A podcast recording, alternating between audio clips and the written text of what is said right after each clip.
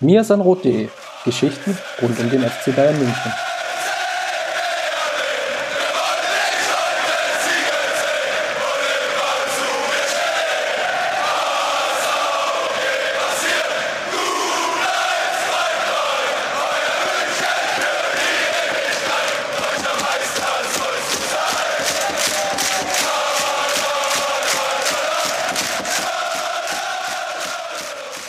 Servus und herzlich willkommen zum Mir sein Rot Podcast, Folge 168. Mein Name ist Christopher Ramm.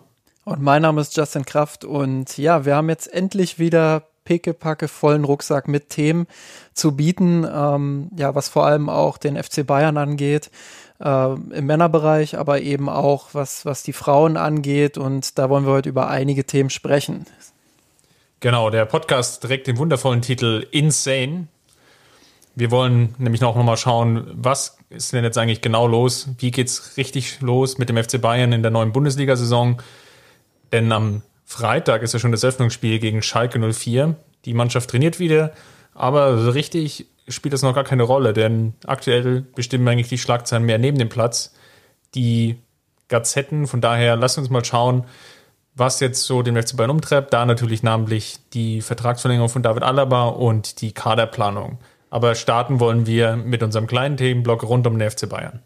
Genau so ist es. Und ähm, die FC Bayern Frauen, ich habe es gerade schon angedeutet, sind in die Saison gestartet, sind durchaus sehr erfolgreich in dieser Saison gestartet, sind aktuell Tabellenführerinnen in der Frauen-Bundesliga, ähm, haben beide Spiele zum Auftakt gewonnen. Zunächst gegen den SC Sand mit einem beeindruckenden 6 zu 0, wie ich finde.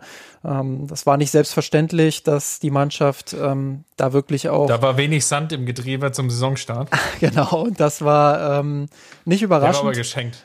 Überraschend, überraschend war es jetzt nicht unbedingt, aber ähm, ja, es war schon ähm, eine gewisse Ungewissheit da vorher, ob es jetzt tatsächlich ähm, direkt so flutscht und direkt funktioniert. Ähm, viele Neuzugänge auch. Wir haben das ja in der letzten Saison auch immer wieder so ein bisschen angerissen, dass so, eine, so ein kleiner Umbruch mal wieder ansteht. Ähm, umso schöner natürlich, dass es dann sofort so geklappt hat, direkt mit einem 6 zu 0 in die Saison gestartet, ähm, sehr dominant aufgetreten, viele Chancen rausgespielt, der Ball lief gut, wie ich finde, ähm, gegen den Ball sehr präsent, wenig zugelassen. Ähm, dasselbe gilt auch dann für, für das zweite Spiel, 4 zu 0 gegen Werder Bremen gewonnen. Ähm, auch da ein sehr souveräner Auftritt von Anfang bis Ende, wirklich voll auf der Höhe gewesen. Ähm, nur wenige Fehler gemacht. Ähm, klar, die, die richtigen Gradmesser, die werden erst noch kommen im Laufe der Saison, aber es war unfassbar wichtig, dass die, dass die Bayern sofort so ähm, präsent auch in die Saison gestartet sind. Und was mich besonders ähm, ja gefreut hat, auch aus Bayern-Perspektive, ähm, ist, dass sie verschiedene Torschützinnen einfach hatten. Also dass es nicht so war, dass jetzt bei dem bei den zehn Toren irgendwie acht Tore von derselben Person kamen. Ähm, nein, das waren äh, unterschiedliche Torschützinnen. Allein gegen den SC Sand, ähm, Aseyi, äh, Lohmann, Hegering, Demann, Sadrasil und ähm, Schüller. Und ähm, dann gegen die Bremerin ähm, auch da wieder mit Aseyi, Dallmann, Ilestedt und Lohmann eben verschiedene Torschützinnen. Also sehr variabel das Spiel der Bayern-Frauen, wie ich finde. Ähm, es gibt nicht irgendwie die eine Spielerin, von der sie extrem abhängig sind bisher. Ähm, das ist so eine erste Erkenntnis, die, die ich noch nicht zu definitiv formulieren würde, wo ich aber wirklich sage, ähm, da einfach mal Augenmerk drauf legen, ähm, ob das mit der Variabilität ähm, weiterhin so funktioniert. Jedenfalls sehr wichtig für die Bayern-Frauen, dass sie so erfolgreich in die Saison gestartet sind ähm, ja, dementsprechend ähm, alles top bei den Frauen, wenn man so will. Bei den Amateuren ist es etwas trickiger, würde ich es mal behaupten. Lange Zeit stand dort der Trainer ja nicht fest, der nach dem Abgang von Sebastian Hoeneß, der zur TSG Hoffenheim gewechselt ist, wer da das Ruder oder das Zepter jetzt in die Hand übernimmt. Es gab wohl einen Trainer, mit dem man sich einig war. Es scheiterte aber daran, dass der oder die ausgesuchte Person eben sich nicht von seinem abgebenden Verein trennen konnte, beziehungsweise dass man da zu einer Einkunft kommen konnte, was irgendwelche Ablösemodalitäten betraf. Da waren wohl beide Seiten so weit auseinander, dass schlussendlich Holger Seitz wieder aus dem Hut gezaubert wurde, der Aufstiegstrainer. Also es gab oder gibt jetzt die Rochade, dass Holger Seitz die Mannschaft von der vierten Regionalliga hochgeführt hat in die dritte Liga. Sebastian Hoeneß hat dann mit der Mannschaft die Meisterschaft eingefahren und jetzt übernimmt Holger Seitz wieder. Der eigentlich, und das war ja sein, sein Bestreben, eher in den Hintergrund drücken wollte und eher in die ja, Funktionärstätigkeit ist jetzt auch etwas hochgegriffen, aber der natürlich eher etwas strategischer arbeiten wollte, als wirklich dann operativ mit der Mannschaft. Jetzt kommt es ein bisschen anders. Er übernimmt die, die Mannschaft. Gleichzeitig gibt es quasi die Option, dann im nächsten Jahr, um, so soll wohl das, das Agreement sein, dass er dann den Posten von Hermann Gerland als Leiter am Campus mit übernimmt. Finde ich jetzt erstmal per se wahrscheinlich dann das, das Beste noch rausgeholt. Nichtsdestotrotz war es natürlich jetzt dadurch eine sehr holprige Vorbereitung, da zum Trainingsauftakt Holger Seitz einfach noch nicht feststand, der, der, der Co-Trainer im Endeffekt dann die Mannschaft zunächst darauf vorbereitet hat. Es gab jetzt drei Testspiele, ähm, eine klare Niederlage zwischendrin gegen Aue nach einer ganz guten Halbzeit. Dann gab es relativ viel Rochaden. Dann wurde das Spiel im Endeffekt 0 zu 3 verloren. Zur Halbzeit stand es 0 zu 0 gegen Haching. Als letzte, das letzte Vorbereitungsspiel war dann ein 1 zu 1 die Mannschaft hat natürlich die Herausforderung, jetzt mit den vielen Abgängen umzugehen. Das wird eine Situation sein, daran wird man sich gewöhnen müssen. Und das war vorher schon so, ist natürlich jetzt in der dritten Liga vielleicht nochmal eine Spur extremer, dass die Stars, die entsprechend der Regelung, wie zum Beispiel den Otschi Fried, sich dann eben begehrlich machen, ähm, dann Aufgaben bei, bei höherklassigen Vereinen dann im Endeffekt suchen und dann die natürlich auch bekommen und gleichzeitig der FC Bayern natürlich dann immer guckt, ähm, wie es im Endeffekt weitergeht. Einige Talente, Bastian Mayer wurde jetzt ja unlängst noch verliehen nach Herrenwehen, ähm, machen dann oder nehmen dann den Sprung. Das gleiche gilt natürlich auch für Früchtel, der jetzt zu, zu Nürnberg ausgeliehen wurde. Und es gilt jedes Jahr dann aufs Neue im Endeffekt wieder eine Mannschaft zu etablieren und aufzubauen und dafür Sorge zu tragen, dass sie im Endeffekt versucht, in der dritten Liga zu bleiben. Das ist erstmal das Minimalziel, weil dort sammelst du Spielpraxis. Man wird jetzt sicherlich nicht davon ausgehen können, dass die Mannschaft wirklich nochmal Chancen hat, um die Meisterschaft mitzuspielen. Dafür gibt es, glaube ich, zu viele Unbekannte, zu viele Baustellen. Plus, und das werden wir jetzt sicherlich gleich noch im, im Nachgang diskutieren, im Männerbereich ist natürlich jetzt die Hauptherausforderung da, dass dort die Kadersituation noch nicht so geklärt ist auf einigen Positionen und dass sicherlich einige Jugend-, Amateurspieler dann vielleicht sogar noch aufrutschen und die Kaderplätze vielleicht 15 bis 19 belegen oder vielleicht 16 bis, bis 19, wie man auch das immer dann zählen mag. Aber von daher gibt es dann noch einige Unbekannte und das wird sicherlich den Saisonstart jetzt erstmal prägen und dort geht es los dann am Samstag, nachdem die Männer gegen Schalke dann den Saisonauftakt hatten, geht es am Samstag dann für die Amateure los gegen Türkücü. Ich will nicht vom Derby, äh, Derby sprechen, aber es ist das erste Stadtduell, was zumindestens dann die Münchner Vereine unter sich ausmachen, die ja insgesamt dann sogar vier Teams mehr oder weniger stellen in der neuen Drittligasaison quasi die dritte Münchner Liga, wenn man so will. Ähm, kleine Korrektur noch, der, der Gute heißt natürlich Oliver Battista Meyer und nicht so, wie es äh, Kai Dittmann mal gesagt hat, Bastian Meyer. Ich glaube, das hast du seitdem immer mal wieder adaptiert, aber ähm, ja, ist natürlich auch ein netter Versprecher.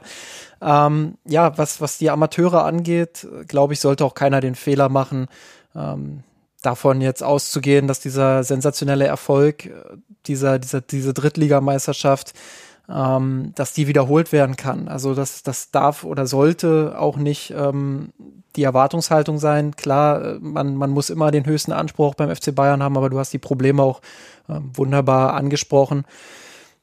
Ich denke, dass ähm, es vor allem darauf ankommen wird, wieder möglichst schnell dann auch den Klassenerhalt sicher zu machen. Man hat letzte Saison auch bei anderen Mannschaften gesehen, wie schnell es auch in der dritten Liga von ganz oben nach ganz unten gehen kann. Ähm, dementsprechend, ja, sollte man ähm, nicht davon träumen, dass diese Drittligameisterschaft jetzt einfach wiederholt wird, sondern ähm, hart daran arbeiten, dass man den Klassenerhalt packt und dann eben vor allem auch die Talente entwickeln kann, die, die hochkommen wieder in die Amateurmannschaft, die äh, aber auch schon dort vorhanden sind. Dass die einfach auch den nächsten Schritt machen können, dass die sich weiterentwickeln. Ähm, das ist der Hauptfokus. Dafür ist die Mannschaft in dieser Profiliga überhaupt erst drin. Und äh, darauf wird es dann ankommen, dass da die eben die Talente vom Campus den nächsten Schritt machen. Dann lass uns mal schauen, wie es denn bei dem Männerbereich aussieht. Dort gab es ja relativ viel Diskussion um David Alaba, bedingt durch einen Auftritt von Uli Hoeneß im Doppelpass. Vielleicht kannst du das nochmal kurz zusammenfassen für diejenigen, die es nicht gesehen haben. Ja, der Kontext ist ja ähm, relativ simpel erklärt quasi. Die Vertragsverlängerung von David Alaba zieht sich ja jetzt mittlerweile schon ähm, eigentlich über Monate hinweg. Ähm, jetzt war am Sonntag, wie du es schon richtig gesagt hast, Uli Hoeneß im Doppelpass zu Gast. Ähm, hat dort dann sich sehr abfällig über den Berater von David Alaba geäußert, ähm, über, ah, jetzt habe ich den Namen, genau, genau, danke, Zahavi, ähm, über den hat er sich, der übrigens auch Robert Lewandowski berät, ähm, der damals, glaube ich, auch entscheidend daran beteiligt war, dass Neymar diesen Millionendeal mit PSG gemacht hat, ähm, hat ihn als geldgierigen Piranha bezeichnet und hat dann auch noch ähm, George Alaba, also den Vater von David, äh, mit ins Boot geholt, indem er gesagt hat, ähm, ja, der, der ließe sich dann doch sehr beeinflussen, obwohl er ihn äh, persönlich sehr mag. Ähm, also das, das war schon ziemlich harter Tobak, wo ich dann äh, mit der Stirn gerunzelt habe und mich gefragt habe, warum tätigt Uli Hoeneß jetzt im Doppelpass eine so öffentliche Aussage, die auch noch so eine krasse Attacke einfach auch auf den Berater ist, aber eben auch auf den Vater von David Alaba. Also was erhofft er sich davon? Ich, ich habe überlegt, vielleicht will er das Ding jetzt äh, irgendwie beschleunigen, will, ähm, dass das alles schneller geht, aber ähm, ja, wirklich Gewinn bringen kann das ja auch nicht sein, weil ähm, David Alaba hat es jetzt, er hat sich heute, wir nehmen am Montagabend auf, ähm, gerade eben erst hat die Bild einen Artikel veröffentlicht, ähm, wo Alaba sich geäußert hat, wo er gesagt hat, er ist von der einen oder anderen Aussage auch ziemlich verletzt. Ja, also so wirklich von Vorteil war diese, diese Aussage von Uli Hoeneß dann nicht unbedingt. Ähm, ich will ihm jetzt nicht unterstellen, dass er da einfach aus dem Bauch herausgeschossen hat, auch wenn das ähm, zum Klischee rund um Uli Hoeneß passen würde. Ähm, irgendein Kalkül wird er schon gehabt haben, aber ich kann bis jetzt eben nicht durchschauen, was, was, was er genau damit bezwecken wollte. Ich meine, wer sich auf jeden Fall gefreut hat, waren die Macher vom Doppelpass, glaube ich, also Board 1 und Co. Weil denen waren die Schlagzeilen wieder sicher und ähm, sie konnten sich, glaube ich, in die ähm, ja, applaudieren in der, in der Ecke stehen und sagen, ja, haben wir wieder alles richtig gemacht, auf die Schulter klopfen und sagen, gut, dass wir den, den Ehrenpräsidenten ja mehr oder mehr eingeladen haben. Also ja, eigentlich eine Persönlichkeit im Umfeld des FC Bayern, klar, keine Frage. Aber ja, jemand, der zumindest offiziell gar nicht mehr in vorderster Front als Entscheidungsträger auftreten sollte. Ja, eigentlich schon. Ähm, er ist halt noch im Aufsichtsrat. Er ist immer noch, äh, also wer glaubt, Hoeneß hätte nichts mehr zu sagen im Club, der, der liegt, glaube ich, falsch. Ähm, klar, er hat sich öffentlich zurückgezogen, bis auf jetzt solche, solche Auftritte wie am Sonntag äh, beim Doppelpass. Aber ähm, ja, wie ich schon gesagt habe, irgendwie schneidet man sich mit solchen Aussagen dann doch eher ins eigene Fleisch, weil ähm, einerseits macht man den Spieler schlecht und seine gesamte ja, Berater-Crew, die da mit dranhängt. Ähm, andererseits äh, hat man selbst auch nicht unbedingt einen Vorteil, indem man sich da als Opfer inszeniert von, von jemandem, der eben ein relativ hohes Gehalt einfordert. Ähm, möchte aber auch noch mal dazu sagen, dass es für mich persönlich und dir wird es da wahrscheinlich ähnlich gehen, nur sehr schwer möglich ist, eine klare Position einzunehmen. Also wir wissen natürlich nicht, um welche Zahlen es sich da genau handelt. Wir wissen, dass es da Gerüchte gibt. Wir wissen aber auch, dass es zwei sehr gegensätzliche Aussagen gibt jetzt von Beraterseite, von David Alaba selbst, aber eben andererseits auch vom FC Bayern. Und dementsprechend ist es natürlich schwer zu sagen, ja, ich bin jetzt im Team Alaba oder ich bin eher Team FC Bayern.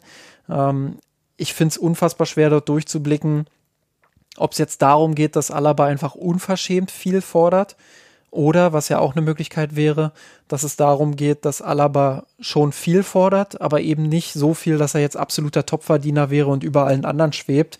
Ähm, der FC Bayern aber andererseits nicht dazu bereit ist, diese Summe zu zahlen. So ein bisschen das, ähm, was man vor einigen Jahren auch bei Toni Kroos erlebt hat. Ähm, das ist für mich wirklich aktuell unfassbar schwer zu bewerten.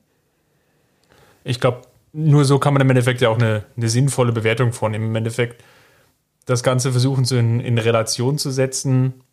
Ist er jetzt dann Top-Verdiener, ja oder nein? Gehört er da in die Top 3 oder in die Top 5? Die, die Zahlen dazwischen sind jetzt für uns, glaube ich, schwer zu bewerten, weil wir einfach nicht genau wissen, brutto, netto, im Endeffekt, was ist mit den ganzen Zusatzvereinbarungen, die ja dann auch nochmal eine gewisse Wertigkeit haben, sprich Bilder, Vermarktungsrechte und so weiter. Das ist ja jetzt ja nicht nur mehr das, das reine Jahresgehalt oder das, das monatliche Gehalt, was dann im Endeffekt überwiesen wird, sondern da spielt ja noch eine ganze Reihe an, an weiteren Verwertungsrechten und äh, Bonus und Gratifikation eine Rolle, die dann ja im Endeffekt ein Gesamtpaket dann auch ausmachen. Ja, und wir wissen natürlich und, auch nicht, äh, ob die Zahlen, die da kursieren, ob die jetzt auch stimmen. Also man liest dann immer wieder von einer Summe wie 25 Millionen Euro. Da kommt einerseits das ja. mit rein, was du gerade gesagt hast, ähm, was von diesen 25 Millionen Euro ist jetzt was. Und andererseits wissen wir nicht, ob die Zahl stimmt oder ob da einfach irgendjemand was durchgesteckt hat. Ähm, zu einem Interesse von irgendjemanden. So, und das war ja bei Hernandez beispielsweise auch der Fall. Da wurde dann auch plötzlich erzählt, der, der verdient über 20 Millionen Euro. So, und da hat sich ja dann auch rausgestellt, dass das alles äh, eine Ente war und eben nicht der Wahrheit entsprach. Ähm, dementsprechend muss man solche Zahlen dann eben auch immer mit Vorsicht genießen.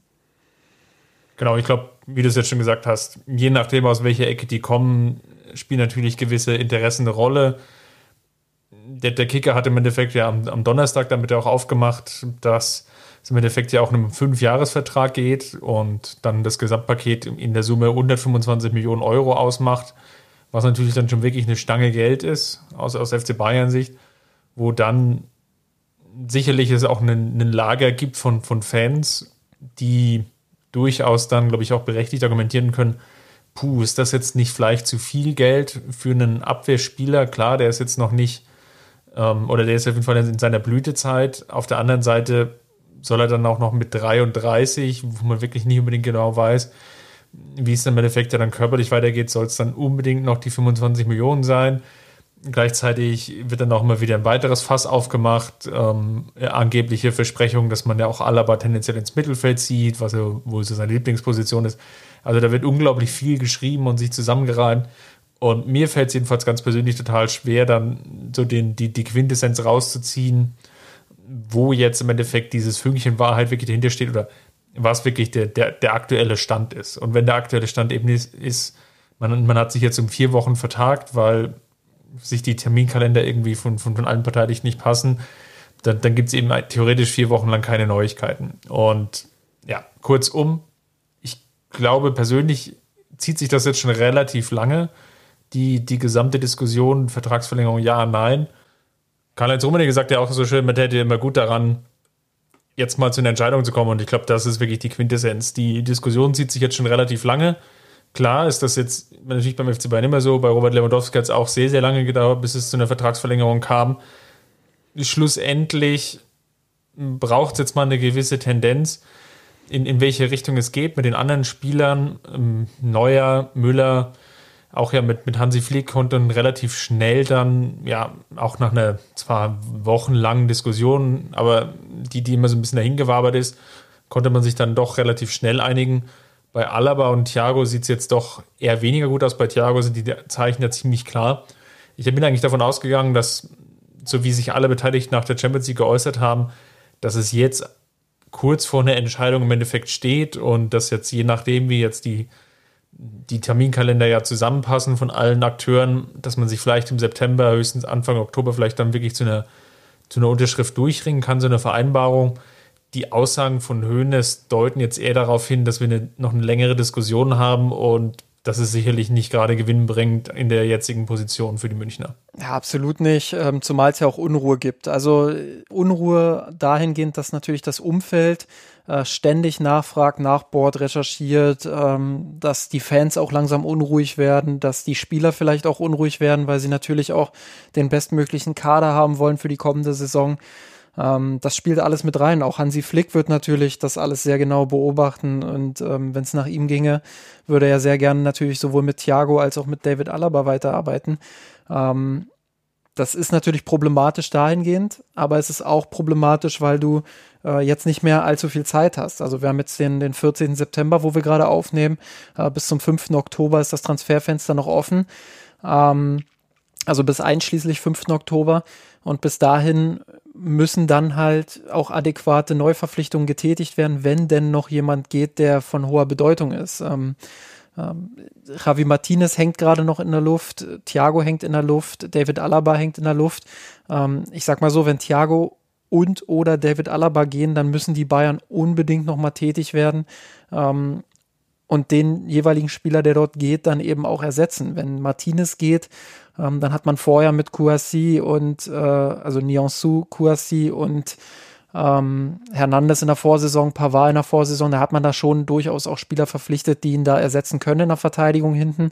Ähm, als Mittelfeldspieler sehe ich ihn ohnehin nicht mehr.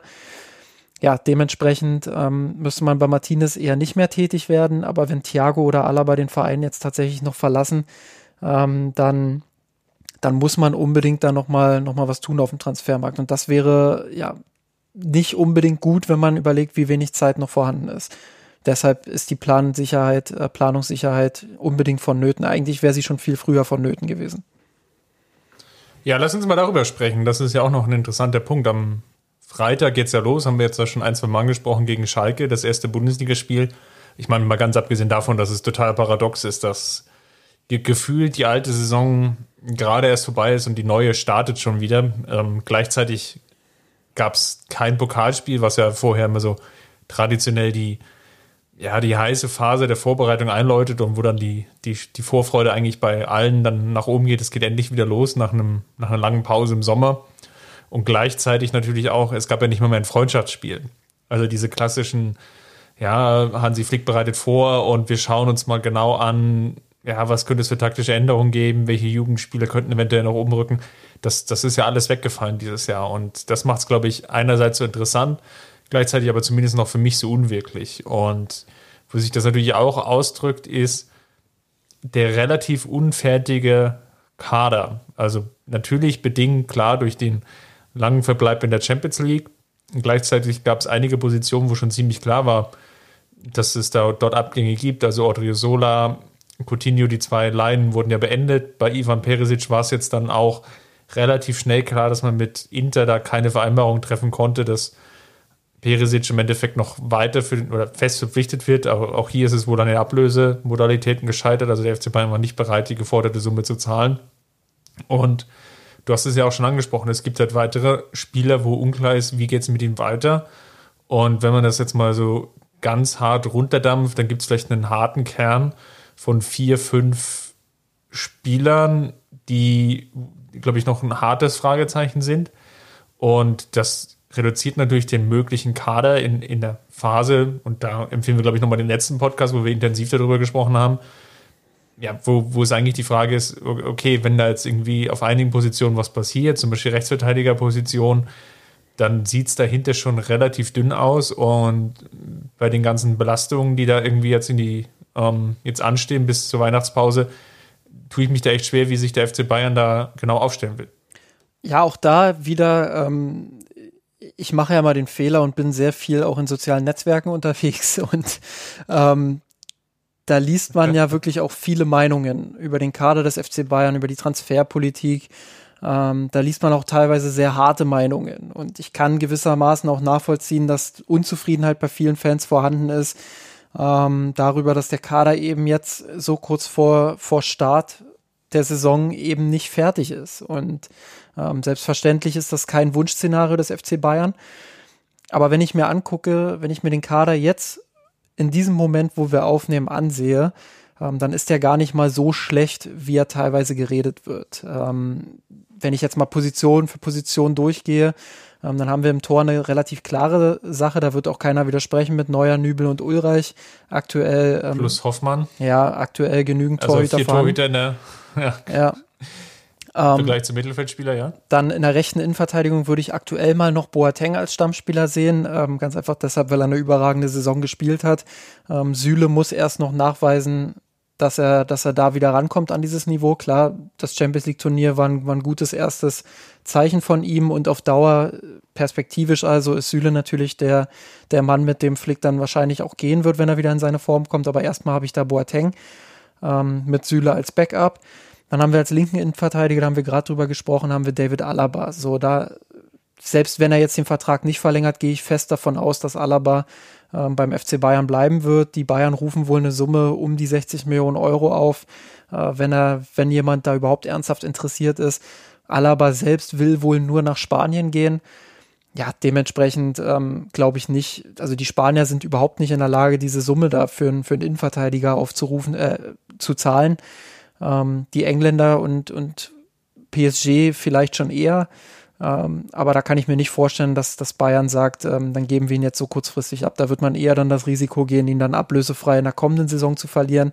Ähm, deshalb für mich absolute Konstante David Alaba.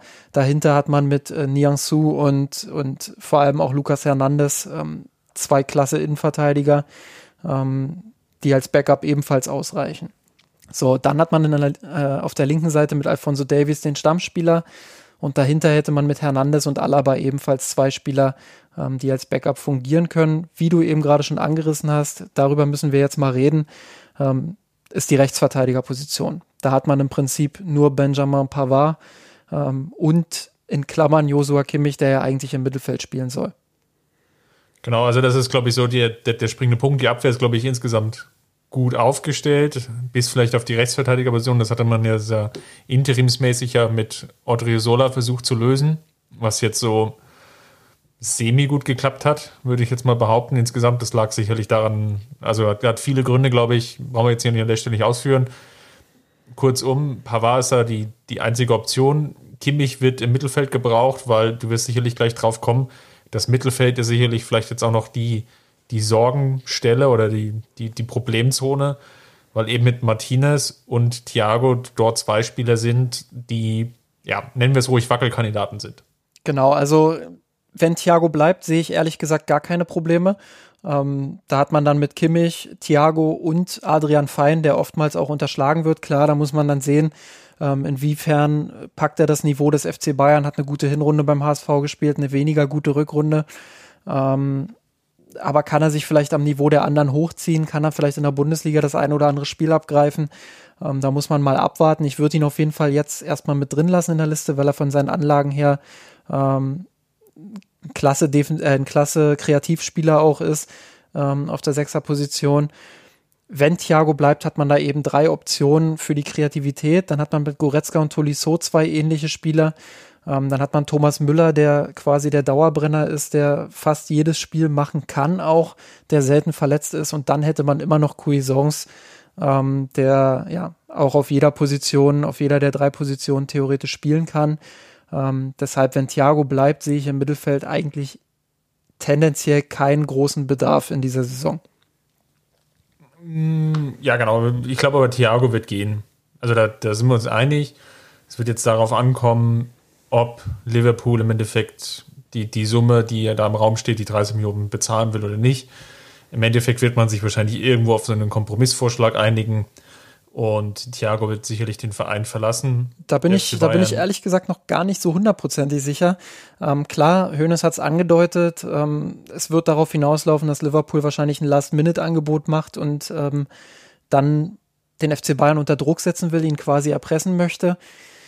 Aber für mich ist zwischen den Zeilen auch so ein bisschen durchgedrungen, dass der FC Bayern das vielleicht nicht mit sich machen lässt. Also klar, du kannst immer drüber reden, ob du die 20, 30 Millionen dann annimmst äh, und, und deinem Konto eben hinzufügst, aber theoretisch brauchst du Thiago einfach für die kommende Saison und da musst du dann abwägen, ist das vielleicht wertvoller als die Tatsache, dass man dann eben 20 bis 30 Millionen Euro liegen lässt und ihn dafür ablösefrei in der kommenden Saison verlieren könnte.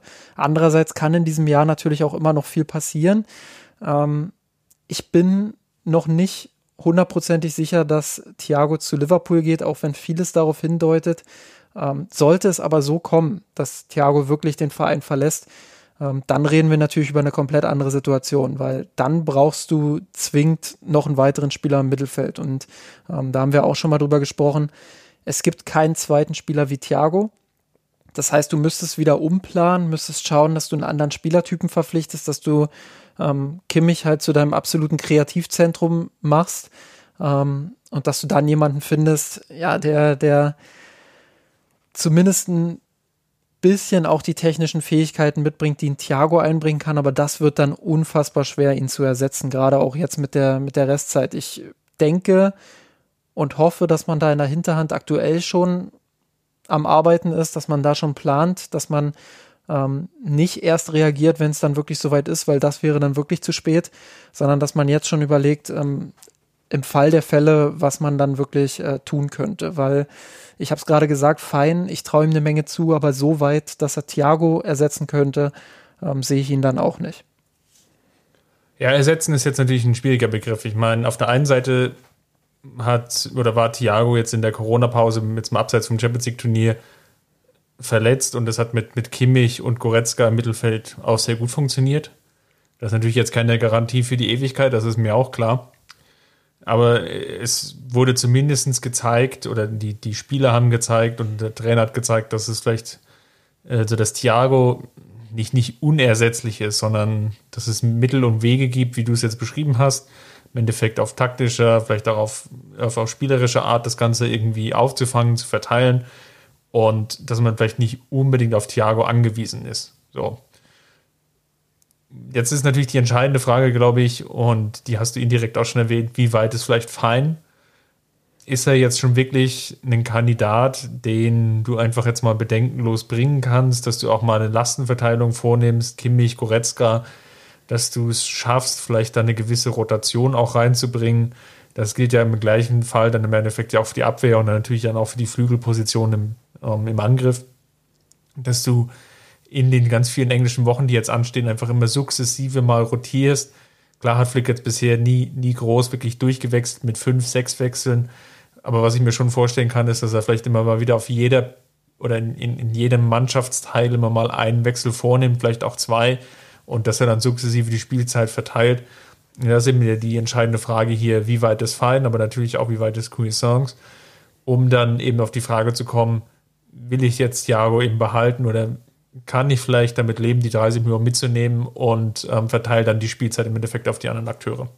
Ich meine, das ist auch ein gutes Beispiel dafür, ähm, was Uli Hoeneß im Doppelpass tatsächlich auch angedeutet hat. Ähm, es ist während der Corona-Zeit einfach auch für, für einen wirtschaftlich so gesunden Club wie den FC Bayern nicht möglich, ähm, einen Star nach dem anderen zu verpflichten und wirklich tief in die Ausgaben reinzugehen. Also das, das ist einfach nicht möglich.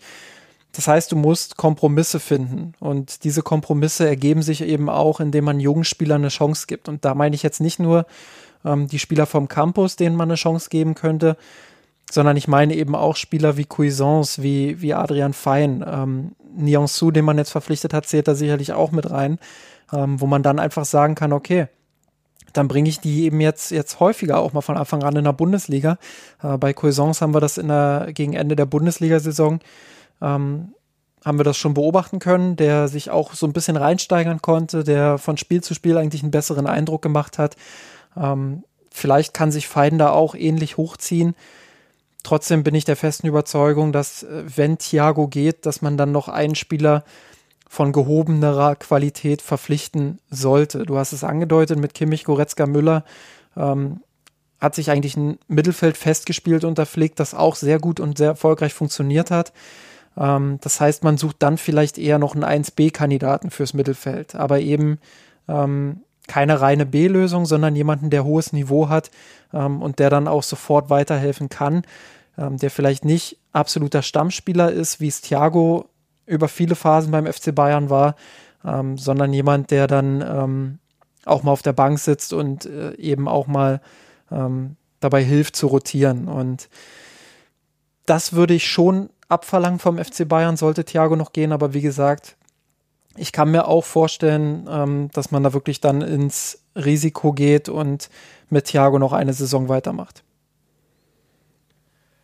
Ich tue mich halt schwer, die, die, die gesamte Kaderplanung im Endeffekt zu, zu bewerten und zu evaluieren, weil auch so wenig eigentlich unklar ist, was jetzt eigentlich genau die Saisonziele sind. Ich glaube, der Kader ist gut genug in der Breite und natürlich dann auch in der Spitze mit Lewandowski, mit Müller, mit Gnabry, mit Sané, wenn er wieder in Form kommt, mit Kimmich, Goretzka und so weiter, wie sie alle heißen, dass du natürlich der Favorit in der Bundesliga und demzufolge natürlich auch im DFB-Pokal bist. Aber was sind jetzt genau die Ziele international? Du hast jetzt ein, Supercup-Spiel, okay. Das ist sicherlich ein Titel, den, den nimmt man gerne mit und du willst sicherlich auch noch diesen tollen FIFA Club WM Badge haben, weil es einfach toll aussieht auf dem Trikot und sich das sicherlich dann nochmal einen Tick besser verkauft. Aber was sind deine äh, Ziele wirklich in der Champions League? willst du nochmal um die Titel mitspielen? Willst du den Titel verteidigen? Versuchst du da eine gute Rolle zu spielen? Also heißt im Endeffekt versuchen ins Viertelfinale zu kommen und dann von da aus wieder zu sehen, ja, wie weit können wir wirklich gehen? Schaffen wir es nochmal ins Halbfinale oder vielleicht sogar ins Finale? Das ist mir von den Ambitionen her noch relativ unklar, in welche Richtung es geht. Klar sagen jetzt natürlich alle, ja, wir wollen das Double auf jeden Fall holen und in der Champions League, ja, die, die wollen wir eigentlich auch schon nochmal gewinnen. Gleichzeitig bin ich mir gar nicht so sehr sicher, ob das jetzt wirklich die totale Ambition ist und ob da auch die realistische Einschätzung vorherrscht. Naja, wir hatten jetzt letztes Jahr, ich will nicht sagen Glück, aber es lief jetzt einfach auch vieles gut für uns, was vielleicht die Jahre zuvor auch eben nicht gut lief. Und ja, ist es jetzt wirklich so, dass man versucht, da auf, auf Biegen und Brechen jetzt sich da so festzubeißen, um dann wirklich nochmal anzugreifen und sich wirklich vorzunehmen, egal, es kostet, was es wolle, wir wollen nochmal die Champions League gewinnen. Ja, also ähm, ich denke, man muss da auch immer differenzieren zwischen Ambition und Erwartungshaltung. Also natürlich ist die Ambition beim FC Bayern immer alle Titel zu gewinnen. Das ist völlig klar, das steht außer Frage und natürlich werden die Spieler auch ähm, voll motiviert sein, das nochmal zu wiederholen. Gar keine Frage. Ähm, auf der anderen Seite steht die Erwartungshaltung und ich glaube, das ist auch das, worauf du gerade so ein bisschen auch hinaus wolltest. Ähm, man sollte nicht den Fehler machen und jetzt erwarten mit diesem engen Spielplan, mit äh, den Problemen, die man, die man jetzt vielleicht auch in der Kaderplanung hat, ähm, sollte man nicht den Fehler machen und erwarten, dass, dass sich das wiederholt, dass sie jetzt wieder das Triple holen, dass sie die Champions League holen. Ähm, was man aber schon erwarten sollte von dieser Mannschaft, ähm, auch wenn ich den Kader jetzt gerade wie er ist, so sehe, ähm, dann ist es auf jeden Fall das, auf Augenhöhe zu bleiben, konkurrenzfähig zu bleiben, sich in, in, Europas Spitze einfach auch wieder festzubeißen, nicht sofort wieder zu verschwinden und gegen den ersten großen Gegner deutlich auszuscheiden. Ich glaube, das, das muss der Anspruch sein, dass man auf Augenhöhe ist, dass man ähm, mit den Großen in Europa weiterhin mithält. Ähm, ich rede das gerade so, als wäre Bayern ein Underdog, aber mit den anderen Großen einfach weiter mitzuhalten ähm, ich glaube, das, das ist der Anspruch, den der FC Bayern hat und das ist auch eine gesunde Erwartungshaltung, äh, an der man sich hochziehen kann. Ähm, Du hast jetzt schon den Angriff so ein bisschen mit, mit reingeholt ins Boot, äh, mit Sané, Lewandowski, Zirkzee, Gnabry, ähm, Coman und eben Thomas Müller hat man dort sechs Offensivspieler, ähm, die die drei vordersten Positionen besetzen können. Müller in Klammern, weil der ja eigentlich im Mittelfeld eingeplant ist. Ähm, also auch da eigentlich wieder so ein kleines Fragezeichen ähm, wo ich sage, es wäre schon gut gewesen, da noch so jemanden zu haben wie Perisic, der einfach so ein Allrounder in der Offensive ist, der alle Positionen mal spielen kann. Ähm, dadurch, dass Perisic sich erledigt hat, hatte ich noch die Hoffnung, dass man Oliver Battista Meyer eine Chance gibt. Den hat man nun auch verliehen. Insofern ähm, erwarte ich jetzt eigentlich nicht mehr, dass da vorne was passiert. Glaube aber, dass das vielleicht ein Spieler zu wenig sein könnte. Ähm, Wobei ich klar sage, das ist jetzt nicht die Kaderplanstelle Nummer eins. Ich habe es gesagt, Müller ist so gut wie nie verletzt und auch wenn viele zu Recht ungern Müller auf dem rechten Flügel sehen, ähm, glaube ich schon, dass man unter Flick eine Asymmetrie aufbauen kann, mit der man auch mit Müller auf rechts erfolgreich sein kann. Ähm, auch wenn es vielleicht nicht das oder nicht die beste Option ist. Ähm, ich glaube, aufgrund der Corona-Situation, aufgrund der Schwierigkeiten, die man jetzt auch mit Thiago hatte, die ein bisschen unerwartet auch kamen, ähm, ist es nochmal komplizierter geworden auf dem Markt für die Bayern.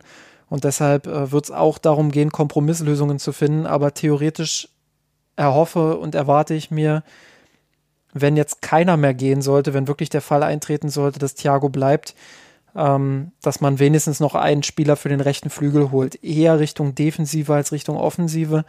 Ähm, ja, aber jemand, der da rechts eben nochmal so ein bisschen aushelfen kann und den Kader nochmal ein bisschen breiter macht. Und dann glaube ich tatsächlich, ist der Kader recht gut aufgestellt. Dann ist er fähig, auch in allen drei Wettbewerben eine gute Rolle zu spielen, ähm, wenn nicht irgendwelche unvorherge unvorhergesehenen Dinge passieren, wie ähm, reihenweise Verletzungen mit denen man aber ohnehin kaum planen kann. Also ich glaube einfach, dass der Kader jetzt gerade schon gut ist und nicht schlecht, sondern wirklich gut. Ähm, und dass er sich Richtung sehr gut noch entwickeln könnte, wenn man mindestens einen Spieler noch dazu holt für die rechte Seite. Ich glaube, die Diskussionen ergeben sich auch nicht aus der Spitze, sondern die, die erste Elf, das haben wir ja schon angesprochen, die ist mehr oder weniger gesetzt. Vielleicht kann man sogar sagen, die, die erste 13 als vielleicht noch so ähm, Sané, Coman, Gnabry, wer von denen jetzt wirklich spielt, die könntest du irgendwie jeden sehen. Gleichzeitig, oder das gleiche geht natürlich auch Kimmich, Thiago, wenn der eben bleibt. Dann hast du quasi einen, einen sagen wir mal, eine relativ feste eingespielte Truppe. Theoretisch auch noch Goretzka und Tolisso, ähm, wo man natürlich noch abwarten muss, was macht Tolisso jetzt. Äh, für ihn eine ganz, ganz wichtige Saison jetzt. Aber wenn er zu alter Stärke findet, dann, dann ist er durchaus in der Lage, auch Goretzka Konkurrenz zu machen. Genau, also du, du, du hast jedenfalls genügend Spieler eigentlich auch noch, die ja, bedenkenlos reinrotieren kannst, sagen wir es mal so, zumindest auf dem Papier. Gleichzeitig, wie, wie eben auch schon erwähnt, es gibt halt so die, die eine oder andere Stelle, wo man sich fragt, okay, hm, wie soll das jetzt so wirklich so richtig weitergehen? Ähm, Rechtsverteidigerposition hast du schon angesprochen. Vielleicht auch noch eine, eine, eine vierte Flügeloption wenn ja unvorhergesehen Sané, Coman, Gnabry, die ja doch immer mal wieder verletzungsanfällig sind, Sané, der jetzt auch nach einem Kreuzbandriss zurückkommt, dass du da nochmal einen weiteren Spieler nochmal eine weitere Option hast. Gleichzeitig, das hatten wir bei den Amateuren eben schon angesprochen, müssen die Amateure natürlich theoretisch auch schauen, wie sie sich aufstellen und durch die Saison kommen. Was mir da noch so etwas unklar ist, ist so, gibt es dann wirklich noch so zwei, drei Spiele, die wirklich auch immer wieder hin und her pendeln werden und, und wer könnte das sein? Sabret Singh war das ja letztes Jahr zum Beispiel, der dann noch ein paar Einsatzminuten abgegriffen hat. Im Endeffekt wird es eventuell wahrscheinlich auf solche Lösungen hinauslaufen. Also sprich, dass immer mal wieder Jugendspieler, vielleicht aus der U19 oder eben Spieler, die, die aktuell bei den Amateuren dann ihre Einsatzzeit sammeln, dann nochmal für ein paar Minuten reinrotiert werden. Aber der harte Kern steht tendenziell. Was mich eher stört ist, und ich glaube, das geht den meisten dann aber auch so, ist, da dass die, die unklare Lage, was jetzt Alaba, Martinez, Thiago angeht, dass das so ein bisschen die, die Triebfeder ist im Endeffekt, wo so viele Fragezeichen in dem Kader sehen, weil es eben doch noch eine Reihe von Abgängen wahrscheinlich geben wird oder geben kann und die, die dann vielleicht das eine oder andere Loch im Kader hinterlassen. Also von daher, glaube ich, kommt daher eher die Unzufriedenheit. Ja, da würde ich mir auch einfach vom Club äh, ein klareres Statement erhoffen, wo man dann einfach auch in der Öffentlichkeit ähm, schon früher gesagt hätte, pass auf, bis dahin äh, wollen wir ein Angebot von euch. Wenn da nichts kommt, dann planen wir mit dem Spieler für die kommende Saison und dann habt ihr Pech gehabt. Ähm, das hätte ich mir einfach viel früher gewünscht. Ähm, das kam nicht und dementsprechend hat man jetzt so ein bisschen die Ungewissheit auch mit drin, ähm, mit der man dann vielleicht als Fan auch leben muss. Ich habe aber so ein bisschen die Hoffnung, dass das wenigstens intern kam. Also, dass äh, wenigstens intern gesagt wurde, ähm, bis zu diesem Zeitpunkt erwarten wir eure Angebote, wenn nicht, dann halt nicht. Und ähm, das klang für mich so ein bisschen bei Uli Hoeneß zwischen den Zeilen durch, ähm, wo, ich, wo ich dann einfach auch jetzt die Hoffnung so ein bisschen als Fan entwickle, ähm, dass die Bayern doch an ihren Spielern festhalten und es eben nicht zu einer Reihe an Abgängen kommt, sondern dass äh, Martinez den Club vielleicht noch verlässt ähm, dass man aber bei Thiago A entweder wirklich auch hart bleibt und das Ding durchzieht oder eben B so gut gepokert hat Richtung Öffentlichkeit, dass man da schon eine Alternative in der Hinterhand hat. Aber ich hoffe persönlich auf A. Gut, ich glaube, dann haben wir das Thema wirklich ausführlich nochmal erörtert. Ihr seht ja auch, es, es treibt uns ein bisschen um und solange es halt eben keine Testspiele gibt, wo man wirklich auch taktische große Neuerungen oder ja, diskutieren und analysieren kann, haben wir eben den Fokus nochmal darauf gelegt. Justin, jetzt haben wir uns gar nicht vorher abgestimmt. Wie sieht es denn aus? Gewinner und Verlierer der Woche, brauchen wir den? Haben wir den? Hast du da jemanden in der Tasche? Also den Verlierer der Woche hast du garantiert in der Tasche, aber. Ja, beim, beim Gewinner der Woche fällt es mir wirklich schwer. Ähm, Verlierer der Woche waren für mich alle, die mit der Alaba oder rund um die Alaba-Verhandlungen ähm, zusammenhängen. Das haben wir auch ausführlich diskutiert. Beim Gewinner fällt mir ehrlich gesagt ähm, noch keiner ein beim FC Bayern. Ach, Gewinner tue ich mich auch schwer.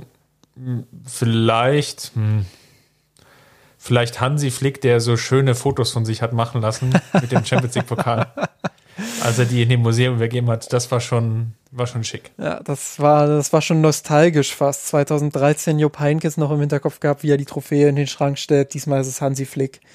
Ähm, ja, schon bemerkenswert, was der für einen Weg gegangen ist. Es ist jetzt auch schon wieder fast ein Jahr her, seitdem er übernommen hat. Gut, ein paar Wochen sind es noch, aber Ähm, bald hat er einjähriges Jubiläum als Cheftrainer und was er in dem Jahr alles abgerissen hat, ist schon, ist schon echt Wahnsinn. Gut, dann ganz zum Ende noch vielleicht noch ein Satz zum kommenden Gegner Schalke 04. Was können wir da erwarten? Ja, du hast es ja vorhin wunderbar umrissen. Eigentlich ist es eine, eine Wundertüte. Ähm, klar, Schalke kann man vielleicht ein bisschen mehr einschätzen, weil die jetzt in den Testspielen sehr, sehr stark auch geschwankt haben mit ihren Leistungen, immer noch mit sich selbst sehr beschäftigt sind, ähm, definitiv auch als klare Außenseiter nach München fahren. Aber bei den Bayern weiß man es halt nicht, was man, was man da jetzt schon erwarten kann. Ähm, Gerade auch nach dem Spannungsabfall durch den Trippelgewinn äh, weiß man nicht, wie das psychologisch jetzt ist, wie es fitnesstechnisch ist. Man hat kein Testspiel vorher gehabt. Ähm, ich tue mich da wirklich sehr schwer mit einzuschätzen, wie die Bayern in diese Saison starten werden. Und ich könnte es auch verstehen, wenn sie nach diesem Triple eben ähm, ja mal so eine kleine Verschnaufpause brauchen. Ähm, ja, aber wenn, also rein vom Papier her sind die Bayern natürlich klarer Favorit. Ähm, ich kann mir aber alles vorstellen, von der, von der dicken Packung für Schalke bis hin zu einem sehr engen Spiel. Ja, eigentlich ist auf Schalke ja auch mit, Zugängen nichts passiert. Sie sind ja dann unter wesentlich stärkeren finanziellen Zwängen als der FC Bayern. Haben eher sogar noch Spiele immer wieder abgegeben. Also von daher, also was soll natürlich schief laufen? Und im, im Vorfeld wird sicherlich wieder eher über die Höhe des Ergebnisses diskutiert. Aber die, die Frage wird natürlich sein, ja, wie schnell schüttelst du den Rost aus den beiden? Wie schnell kriegst du es aus den Köpfen, dass es jetzt im Endeffekt wieder eine neue Saison ist? wie schwierig das sein kann, da kann Hansi Flick jetzt vielleicht auf Paris Saint-Germain verweisen, die die ersten beiden Saisonspiele jetzt verloren haben. Klar, da spielt ja natürlich noch eine Rolle, dass einige Spiele aufgrund von positiven Corona-Tests nicht teilnehmen konnten. Aber ja, das zweite Spitzenspiel jetzt, oder in Anführungsstrichen Spitzenspiel gegen Olympique Marseille, haben sie jetzt am vergangenen Wochenende mit 0 zu 1 verloren, eine Reihe von roten Karten eingesammelt. Also das zeigt schon, dass das alles, was man sich halt in der Vorsaison erarbeitet hat, diese Lorbeeren, dass die halt nicht für die Ewigkeit sind, sondern dass es halt wieder von neuem losgeht und vielleicht nutzt Hansi Flick ja das als, als Beweis und Motivationsmittel. Also von daher sind wir mal gespannt, wie es losgeht. Es wird auf jeden Fall ein wichtiges Spiel für die Gesamtkonstellation, um mal Matthias Sammer zu zitieren. Denn es ist ja das einzige Vorbereitungsspiel dann schon für den Europäischen Supercup, was ja dann unter der Woche dann ausgetragen wird. Genau, und äh, vielleicht haben die Bayern auch Glück, dass sie direkt am Anfang in der Bundesliga gegen einen unterklassigen Gegner spielen dürfen. Also von daher. ja, Schalke hatte immerhin die letzten zwei Testspiele ja dann gegen Bochum und gegen Saloniki, glaube ich, gewonnen gehabt, nachdem es ja Niederlagen gegen Uerdingen hagelte und ähm, ein wildes 4 zu 5 gegen Perl, den Drittligisten, den Aufsteiger.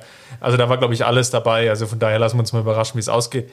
Bis dahin, Justin, vielen Dank immer wieder. Immer wieder gern. Und es ist schön, dass wir wieder Rhythmus aufgenommen haben. Falls es euch gefallen hat, hinterlasst uns gerne einen Kommentar im Blog bei mir sind rot und ja, unterstützt uns gerne finanziell bei patreon.com slash mir sind rot.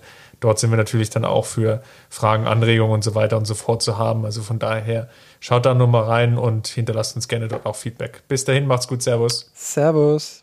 Ich hab geträumt von dir, von unserer Welt, hab den Kampf gewonnen, den Thron erklommen,